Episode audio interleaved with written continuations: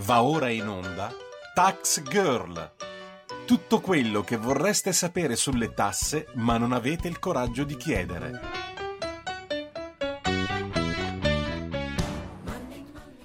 Buongiorno e buon sabato mattina, io sono Giorgia Paccione di Bella e questo è Tax Girl, l'appuntamento settimanale di Radio Libertà con il fisco e molto altro. Allora, una, gior- una giornata, scusate, una settimana molto ricca di mh, mm, insomma, eventi eh, economici eh, e non. Eh, noi ovviamente ci occuperemo della parte economica. Ehm, vi ricordo che tra l'altro se volete intervenire per commentare insomma, i temi eh, della, della, mattinata che saranno l'approvazione della NADEF, eh, che cos'è questo assistente materno, insomma vi svelerò chi è questo nuovo soggetto, questo nuovo eh, questa nuova lavoratrice o lavoratore. E poi parleremo anche delle pensioni, potete chiamare comunque lo 0292 94 72 22 oppure se non volete chiamarci potete anche tranquillamente comunicare con noi mandando un whatsapp al 346 642 7756 bene allora dopo aver detto diciamo eh, i numeri indispensabili per eh, contattare e, e stare in contatto con noi e dire la vostra, io direi di partire subito perché insomma eh, il tema è molto importante. Allora, come avrete sicuramente sentito, eh, questa settimana eh, il Consiglio dei Ministri ha approvato la nota di aggiornamento del documento di economia e finanza, vi ricordo che si tratta fondamentalmente di una cornice dentro la quale poi si andrà a muovere la legge di bilancio, soprattutto in termini di stanziamenti. Quindi si fanno un recap delle condizioni economiche e si vanno a dire, detto in parole povere, quanti soldi avrà il governo, quanti soldi potrà spendere il governo per la prossima manovra. Insomma, e quest'anno ovviamente eh, sono pochini, pochini soprattutto e adesso andiamo a vedere il motivo principale eh, di questa diciamo scarsità di risorse. Anticipo che sarà quindi una manovra molto eh, diciamo sottotono, ma andiamo a capire eh, che cosa, che numeri ci sono dentro appunto la eh, NADEF, perché il, diciamo, l'acronimo della nota di aggiornamento bla bla bla è NADEF, quindi che numeri ci sono e che cosa ci raccontano dell'economia del nostro paese. Allora partiamo col fatto che è stato aumentato il eh, deficit per quest'anno eh, e l'abbiamo portato, anzi è stato portato al 5,3%. È stato anche rivisto la previsione di crescita del PIL a ribasso questa volta e è sceso allo 0,8% per quest'anno, è sceso ma rimane in terreno positivo all'1,2% nel 2024. Uh, eh, per quanto riguarda il deficit, che è stato quindi aumentato perché ovviamente il dato di aprile era molto più basso, um, l'incremento è stato necessario per eh, far fronte alla spesa del super bonus e soprattutto per la relativa classificazione dei debiti fiscali.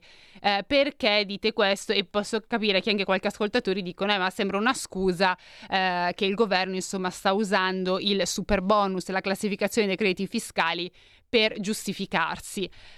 Allora, in realtà non è così, ma semplicemente perché c'è una decisione di Eurostat. Eurostat era già intervenuta precedentemente insieme ad Istat per decidere come devono essere classificati, classificati scusate, questi crediti fiscali.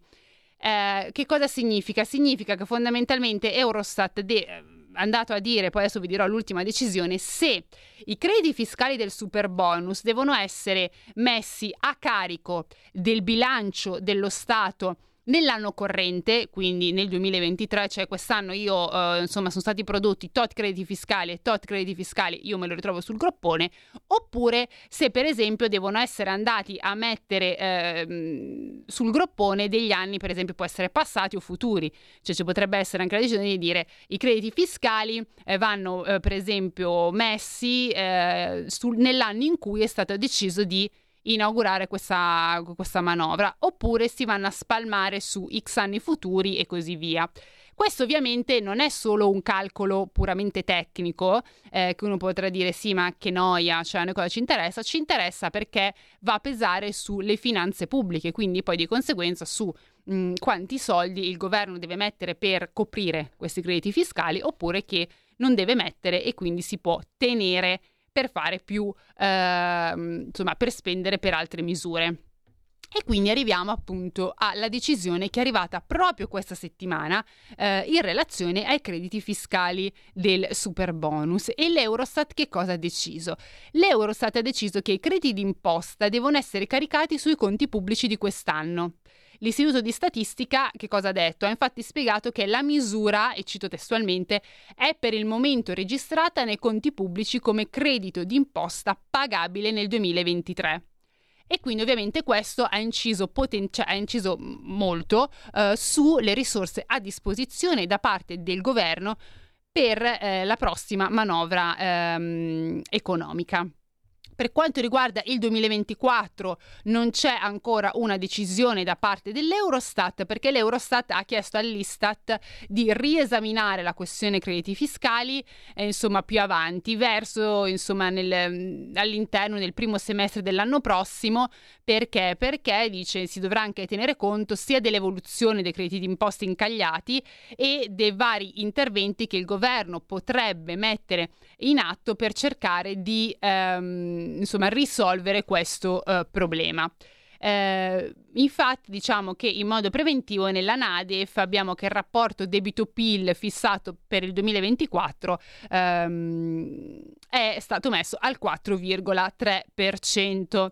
Lato debito, allora lato debito che cosa abbiamo? Anche qui insomma molti dicono il debito è quello che Uh, molti, soprattutto osservatori internazionali, si aspettano di vedere. Allora, in realtà la Nadef uh, svela come il debito è previsto ridursi da 141,7% eh, del 2022 al 139,6% nel 2026, quindi un percorso diciamo in discesa per quanto riguarda eh, lato al punto del debito.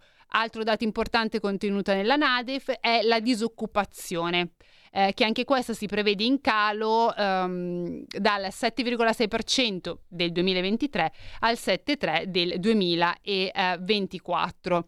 Uh, vi ricordo che tra l'altro poi ehm, ci sarà spazio e quindi sono state stanziate delle risorse anche per quanto riguarda l'applicazione appunto della delega fiscale, perché noi non abbiamo più parlato della delega fiscale, adesso apro e chiuso parentesi, ma in realtà il processo è in atto, nel senso che è stata approvata prima dell'estate il testo della delega fiscale e poi adesso si sta uh, iniziando a lavorare sui cosiddetti decreti attuativi, che sono quelli poi che eh, contengono la vera ciccia, cioè nel senso il il, le, le, norme che cosa dicono e che cosa poi si farà nel concreto. Eh, come avevo già detto, molto probabilmente se arriverà un decreto attuativo eh, entro la fine dell'anno mm, è già tanto, però comunque un processo che poi si andrà a sviluppare nel corso insomma, del tempo, perché come potete immaginare e capire, eh, diciamo, il mm, riscrivere o comunque cercare di ridisegnare un sistema fiscale non è una cosa che si fa dall'oggi al domani, soprattutto quello italiano che è veramente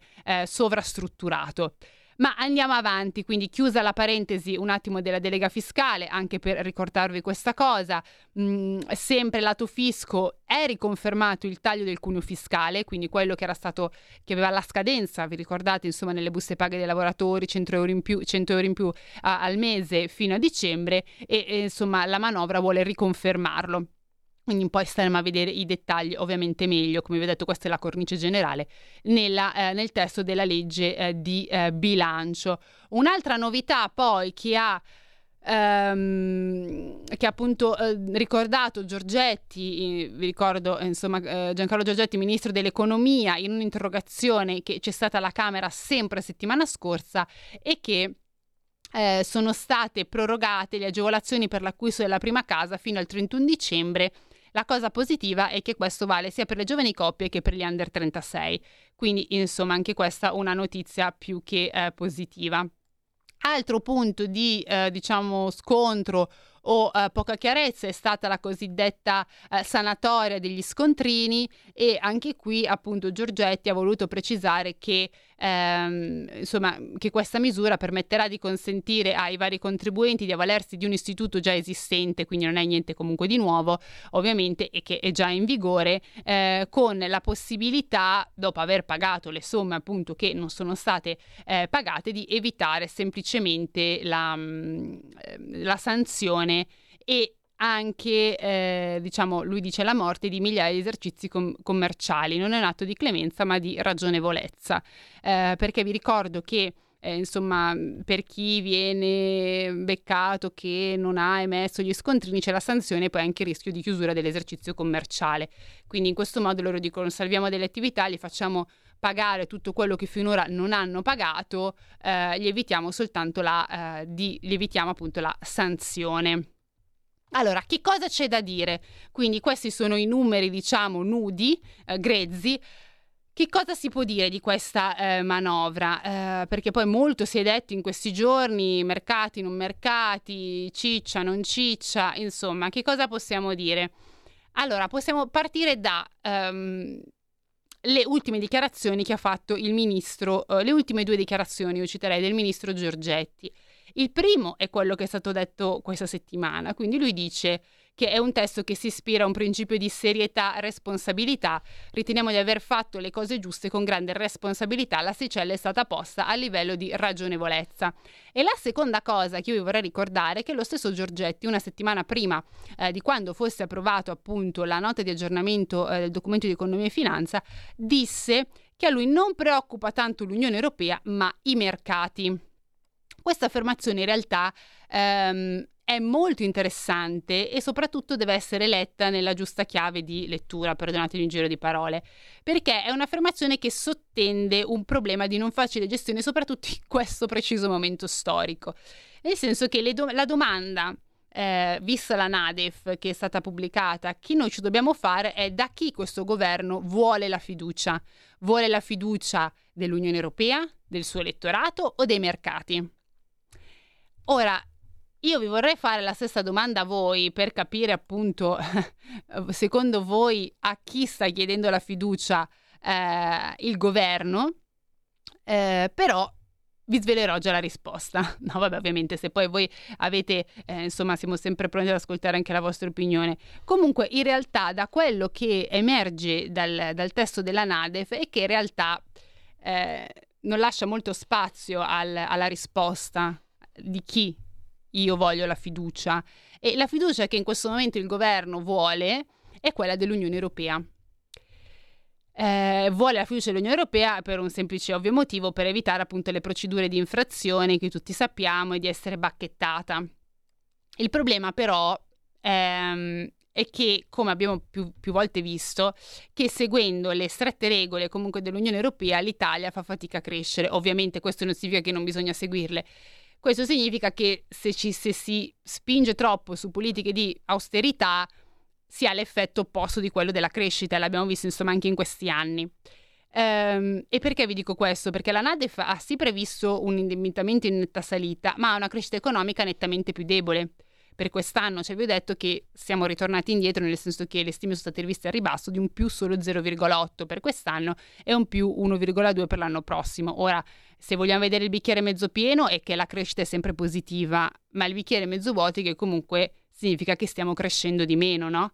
E allora, sicuramente da una parte il fatto che noi stiamo crescendo di meno è indubbiamente legato a una congiuntura internazionale e geopolitica non favorevole eh, perché comunque è indubbio dire che il fatto che prosegua la guerra in Ucraina, che continuano i colli di imbuto ehm, per quanto riguarda la supply chain, la, la, politica della BCE con il continuo rialzo dei tassi di interesse, insomma tutto questo, le tensioni continue sul mercato energetico come noi sappiamo, l'inflazione che se gli ultimi dati dicono che sta scendendo ma continua a rimanere alta, non sappiamo se eh, ne, ne, nel prossimo mese la BCE deciderà di calmarsi con questi aumenti dei tassi di interesse oppure continuerà.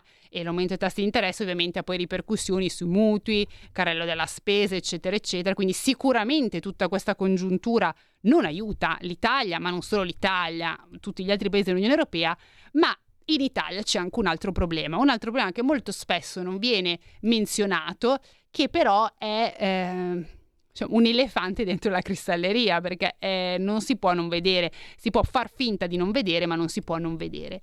E cioè che ehm, noi abbiamo pochissimi investimenti da parte dell'industria privata. Allora, ehm, io già quest'estate ho iniziato a dirvi che il fatto che ci fosse un'inflazione molto alta, il costo del denaro costa sempre di più, c'era stato un calo nella domanda di credito che si sta registrando appunto ormai da mesi, no? E cosa significa? Che le imprese non stanno più chiedendo prestiti alle banche, o non è che non stanno più chiedendo, ne stanno chiedendo molti di meno. Il problema è che se tu non chiedi, cioè se tu non hai soldi, eh, da investire, non fai investimenti, quindi non ti sviluppi, non cresci, non cresce l'economia e di conseguenza si dice tu non cresci, non cresce l'economia nazionale, insomma è un cane che si morde la coda, per dirla in modo molto eh, semplificato. Eh, e voi vi chiederete, sì, ma cosa ha dovuto questa ritrosia? Allora, eh, siamo sempre punto da capo. Da una parte sempre al fatto che c'è il costo del denaro che eh, costa sempre di più, quindi cosa hanno fatto le imprese in, in, questi mesi? Avevano comunque, la maggior parte aveva comunque delle scorte di liquidità, con queste scorte di liquidità sono andati a pagarsi i debiti pregressi, che non è una brutta cosa, è una cosa molto positiva. Il problema è che dopo, che in, adesso, in questo momento, essendoci appunto un costo di denaro molto alto, non sono molto incentivate a chiedere dei prestiti per poter magari poi investire, fare innovazione, crescere, eccetera, eccetera, eccetera. Dall'altra parte, quindi questa è una componente, dall'altra parte non possiamo però non dire che c'è anche una mancanza di una visione di lungo termine sugli investimenti. E a che cosa è dovuta questa mancanza di visione? Beh, è, man- è dovuta a, secondo me, ehm, eh, al fatto che non solo questo governo, quindi la colpa non è da imputare a questo governo, almeno se la si vuole imputare a questo governo è una risposta molto semplicistica, è un discorso da fare che riguarda anche tutti gli altri governi passati, quindi non è un, uh, un ragionamento molto semplice da fare, è che il, i vari governi hanno iniziato molto spesso, passatemi il termine, a un po' viziare gli imprenditori. Ovviamente non tutti, però come non pensare dall'Italia, ai continui salvataggi, eh, che poi all'Italia è diventata ITA, ma anche ITA, insomma, adesso non va benissimo. Eh, il troppo interventismo da parte del governo per salvare determinate realtà. Eh, che questo non significa che bisogna lasciare allo sbando il tutto, però c'è il giusto modo di fare le cose. L'interventismo così forte come c'è stato negli ultimi tempi, e insomma ormai si vede dappertutto, no? eh, il governo che diventa azionista di maggioranza di questo, il governo che diventa azionista di maggioranza di questo, insomma questo troppo interventismo ha in qualche modo a un certo punto viziato gli imprenditori, cioè che cosa fa il piccolo medio imprenditore? Se deve decidere tra una cosa, si deve decidere insomma di fare qualcosa o chiede a un fondo di private equity oppure chiede il sostegno al governo ma non, è, non fa sempre bene chiedere il sostegno al governo. Cioè l'attività imprenditoriale presuppone anche una componente di rischio. Questa componente di rischio sta venendo sempre meno e allora non si parla di imprenditoria, si parla di qualcos'altro. È un, un problema enorme eh, che ovviamente uno può dire e questo governo come gli altri possono dare un indirizzo eh, alla crescita in qualche modo, però è anche qualcosa che ehm, l'imprenditoria in generale deve cercare di, gli imprenditori in generale devono cercare di un attimo risolvere da, da, da sé, cioè l'imprendito- l'imprenditore è un lavoro che implica del rischio e, e si chiama proprio imprenditore per questo motivo. Qual è il problema? Perché dico che è un elefante in mezzo alla stanza? Perché se ovviamente le imprese italiane, costituite più che altro da piccole e medie imprese, perché non abbiamo più colossi, ehm, non investono, non crescono, non, non sperimentano, eccetera, questo porta all'immobilità del paese. Eh, perché non è che ci sono molte altre vie di accesso. E ovviamente questo però è un aspetto con cui questo governo, i futuri e insomma anche quelli passati devono iniziare a fare i conti, soprattutto per cercare di rimettere in moto anche in vista insomma delle nuove trasformazioni tecnologiche, no? pensiamo il passaggio adesso eh, dal motore, insomma da, da, dalle auto che abbiamo adesso a benzina diesel a quelle elettriche, quindi una trasformazione industriale, insomma bisogna avere sia a livello di governo una visione ampia e di lungo periodo, ma a questa si deve unire una visione ampia e di lungo periodo dell'imprenditoria. Bisogna iniziare a non essere più così interventisti, lo so, il caso chiave è proprio all'Italia, poi ce ne sono anche molti altri. Ehm, e però accompagnare magari con una visione appunto strategica di lungo periodo anche tutta l'imprenditoria italiana. Insomma, un tema abbastanza complesso da gestire che però dà poi delle conseguenze tangibili anche a livello di risorse da poter spendere in questa e nelle future eh, manovre. Ehm, Il governo inoltre ehm, ritiene che questa Nadef, così come è stata fatta, ehm, non crei nessun genere di conflitto, lo sottolinea proprio, né con la Commissione europea né con i mercati, perché loro continuano a dire che, principio, che questa NADEF è improntata al principio appunto della responsabilità e della uh, prudenza. Allora, la domanda è, è veramente così? Ma allora sì, sicuramente sì, nel senso che avremo una legge di bilancio molto prudente, con delle misure che rispettano i dettami dell'UE e che molto probabilmente non creeranno particolarmente conflitti con i mercati. Ma attenzione, perché il non creare conflitti con i mercati non significa però che sia guadagnata la piena fiducia dei mercati, perché come vi ho detto, noi stiamo andando incontro a una manovra di bilancio che è ben poco brillante lato della crescita. E adesso, se vogliamo dirla tutta, quello che piace ai mercati è proprio invece la crescita economica, quello che piace agli investitori è vedere comunque dei trend di crescita comunque eh, sostenuti. Come si è visto che i mercati hanno diciamo promosso con un 6 stiracchiato la manovra della Nadef si vede praticamente dall'effetto dei BTP eh, subito dopo la Nadef abbiamo visto l'approvazione che lo spread si è posizionato sotto soglia 200 punti quindi in realtà 198,5 punti eh, e, e, ieri invece si è piano piano diciamo assestato quindi è piano piano sceso. Sicuramente questo non è eh, come molti hanno stato detto ah il problema sta ritornando diciamo il mal di pancita Italia, non è, non è sicuramente questo perché ora non c'è un problema di stabilità del sistema Italia, è però un segnale che mh, i mercati hanno detto sì, ma si poteva fare di più. E, e, e questo è indubbiamente, eh, è indubbiamente insomma, vero, visto comunque anche eh, appunto le prospettive di crescita che ci sono, ma sono meno di quanto ci si poteva aspettare.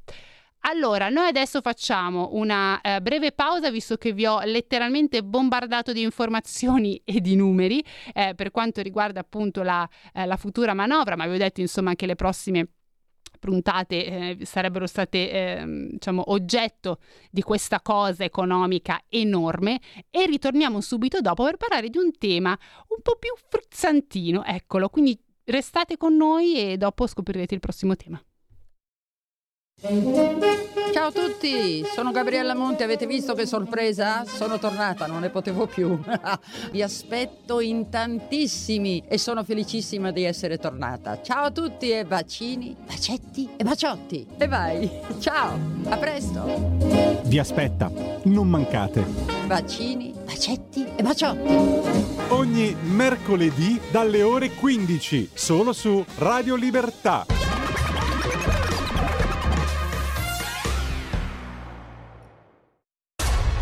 Oltre l'immaginazione. Un viaggio oltre ogni confine.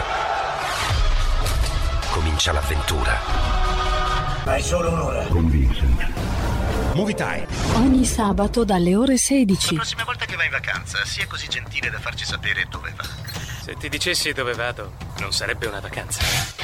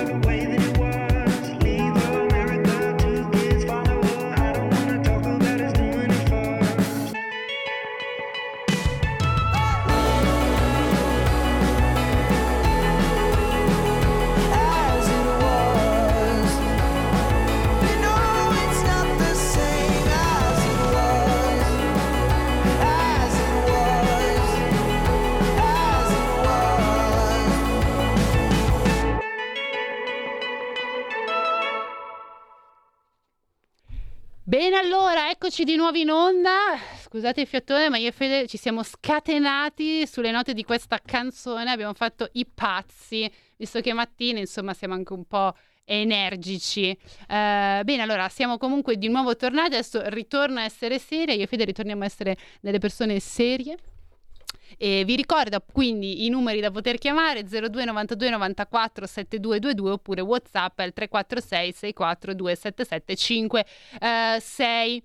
Allora, dopo avervi letteralmente bombardato sulla eh, manovra e eh, non so quanti di voi sono andati in depressione, mi spiace che io sia sempre, eh, diciamo, eh, profeta di eh, cattive notizie o sventure, insomma, non lo so, però eh, vi posso assicurare che per annunciarvi tutto ciò ho un bellissimo maglioncino rosa per in realtà sopperire a, um, a queste notizie un po' tristi. Ecco, diciamolo, perché sono un po' anche tristi, quindi fatto, ho fatto, pensato a questo uh, bilanciamento. Ma allora avevo detto un tema un po' frizzantino, perché secondo me è un tema uh, molto interessante, quello che stiamo affrontando, molto serio, che dovremo appunto adesso che andiamo ad affrontare, uh, che coinvolge eh, tutti, in particolare forse le donne maggiormente.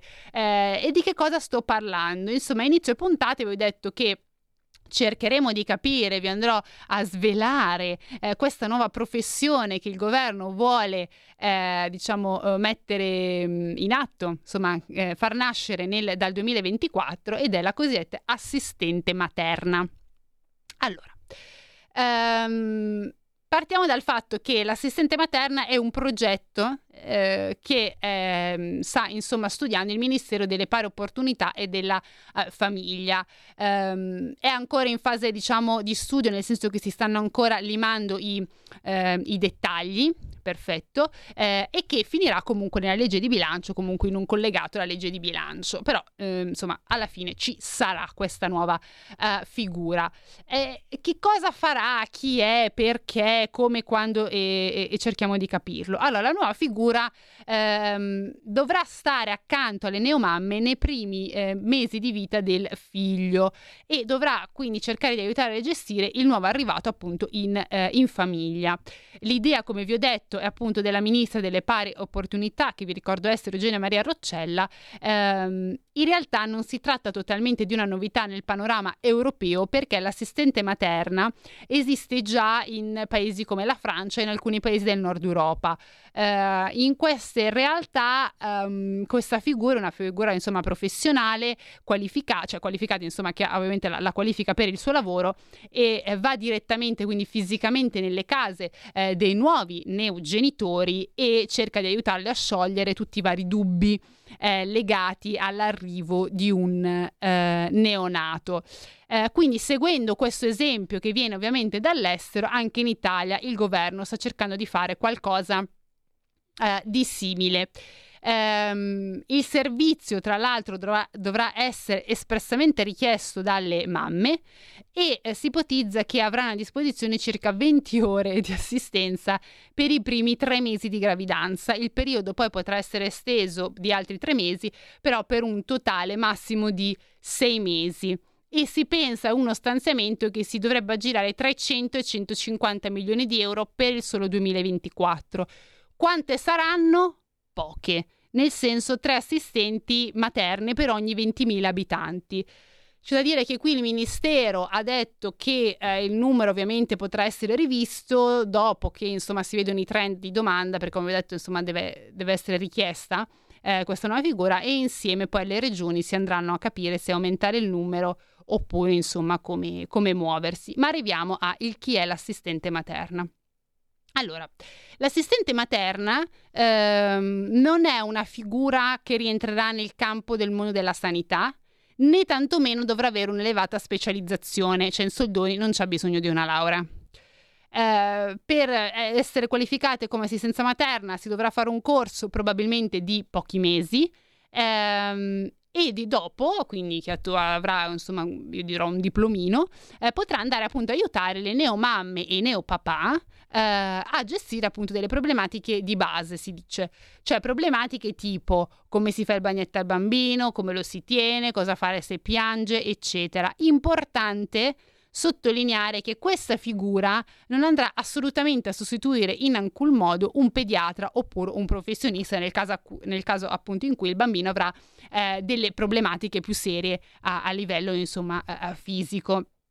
Quindi come mai è nata questa figura? L'idea del ministero è che questa figura dovrebbe andare a sopperire la mancanza di una possibile rete parentale eh, intorno alle donne, cioè la situazione che molto spesso è stata citata è eh, una giovane coppia che, eh, non so, da, da Roma si deve tras- dove insomma hanno, ha tutta la sua rete familiare, si deve trasferire a Milano per lavoro hanno un bambino e di conseguenza la mamma, il papà e la zia, la mamma, l'amica, eh, tutto insomma il, il, nucleo più stretto è lontano da questa donna e di, e di conseguenza insomma eh, gestire l'arrivo di un nuovo bambino non avendo diciamo un contatto stretto vicino può, può, essere un po' difficile. Quindi in teoria questa assistente materna dovrebbe andare a superire alla mancanza comunque di una rete parentale intorno alle donne.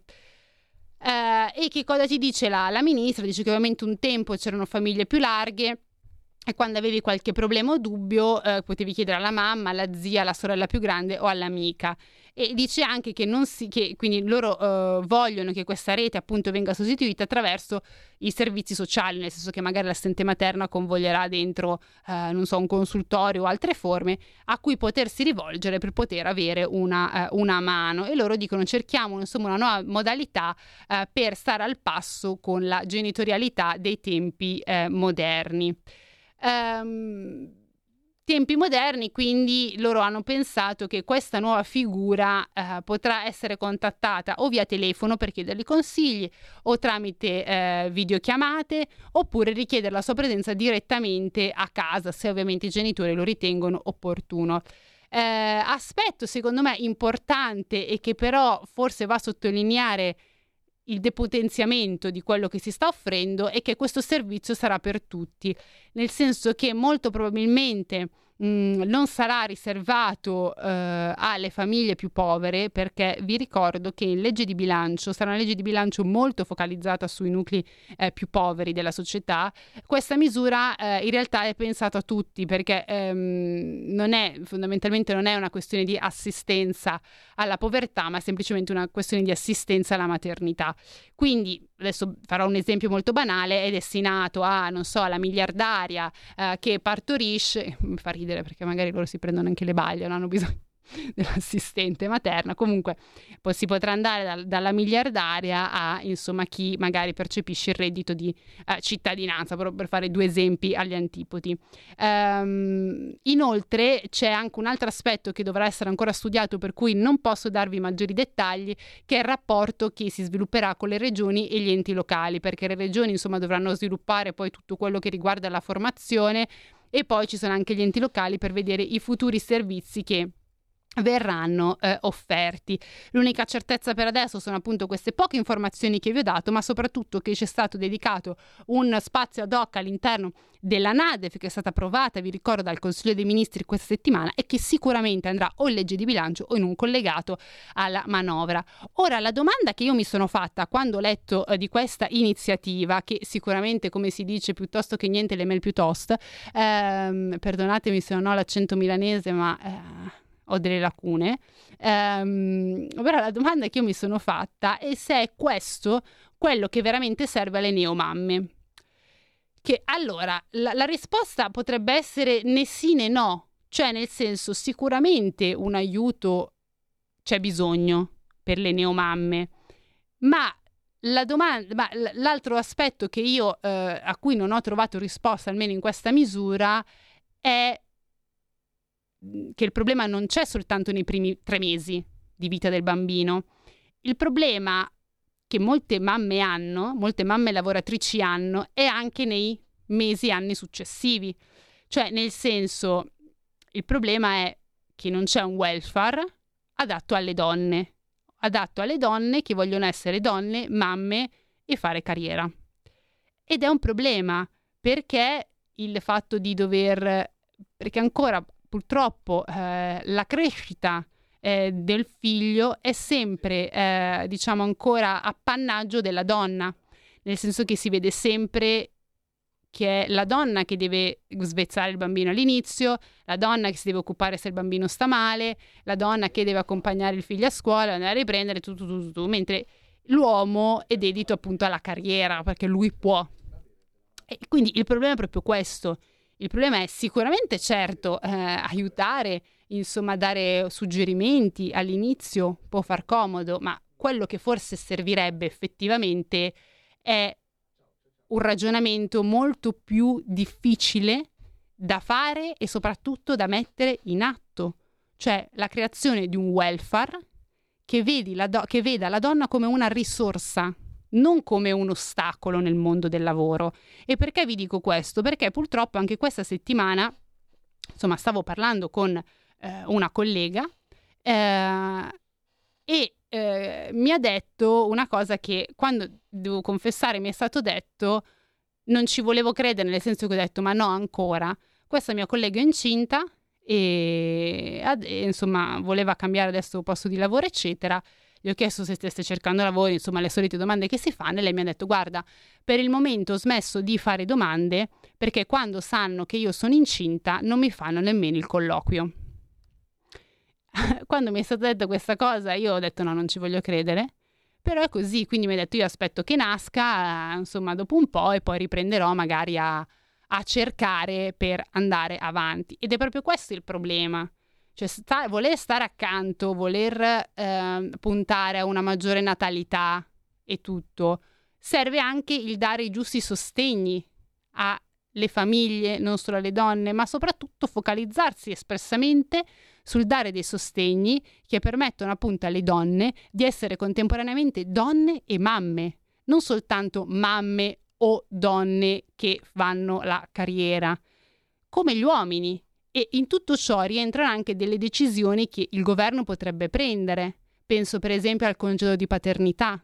Il congedo di paternità adesso non so, eh, forse sono 15 giorni, 5 o 15 giorni, comunque veramente un periodo ridicolo e qui non è tanto un problema degli uomini, cioè sicuramente c'è una fetta della popolazione maschile, eccetera, eccetera, eccetera, ok. Ma il problema è anche che ci sono sicuramente, anzi ci sono una buona fetta degli uomini che vuole aiutare la propria compagna, vuole fare, ma se il congedo di paternità sono quei giorni lì, non è che uno poi può fare i salti mortali o altro. E queste sono piccole cose che però se si iniziano a fare potrebbero dare dei segnali e si potrebbe piano piano iniziare a cambiare qualcosa. Ma come penso anche per esempio nei paesi del nord, faccio l'esempio della Norvegia, la questione degli asili. Lì quando nasce un bambino tu sei sicuro che passatemi il termine, ha già il posto fisso in un asilo o insomma l'istruzione. E anche questo, cioè il fatto che invece qui quando si è un bambino si deve pensare un anno prima a cercare un posto all'asilo e magari pagare fior fiore di soldi perché quello comunale non te... cioè insomma tutto su un mondo che diventa difficile, capite? Perché se uno non trova posto all'asilo o hai la disponibilità economica di prendere appunto una tata o una babysitter, chi vuoi, oppure chi è che sta a casa? Tendenzialmente la donna. Quindi è una misura che sicuramente, eh, come dicevo, piuttosto che niente può aiutare, è però una misura che è pochissimo perché sono 20 ore in tre mesi, che voglio dire 20 ore in tre mesi, mm, cos'è? Uno, uno, sputacchio, e soprattutto che è per eh, un, quant'è che erano, non mi ricordo più che ho detto il numero, ehm, 350, tre assistenti, scusate, materne per ogni 20.000 abitanti. Capite che è un numero comunque veramente esiguo rispetto magari, va bene che in Italia non si fanno tanti figli, però diciamo che così neanche, ne, neanche così pochi, ecco, va bene. Eh, un numero che può essere rivisto, tutto quello che vuoi, quindi sicuramente una mano, ma una mano che eh, non aiuta più di tanto. Ecco, quindi insomma poi staremo a vedere e aspetteremo ovviamente anche qui il eh, testo eh, definitivo, però ecco eh, la cosa che ehm, ci tengo a dire è che è un servizio che può essere utile, ma il problema per aiutare le neomamme e l'aiutare le neomamme è ben altra cosa. Mm, e, e mi fermo qui. Va bene. Allora, ora, dopo questa cosa qui, Fede, sai cosa direi? Che mandiamo una breve canzone e poi facciamo brevemente gli ultimi due minuti. Run away. Right now, let's just run away. All that talk is killing me. One last shot, hold on to me.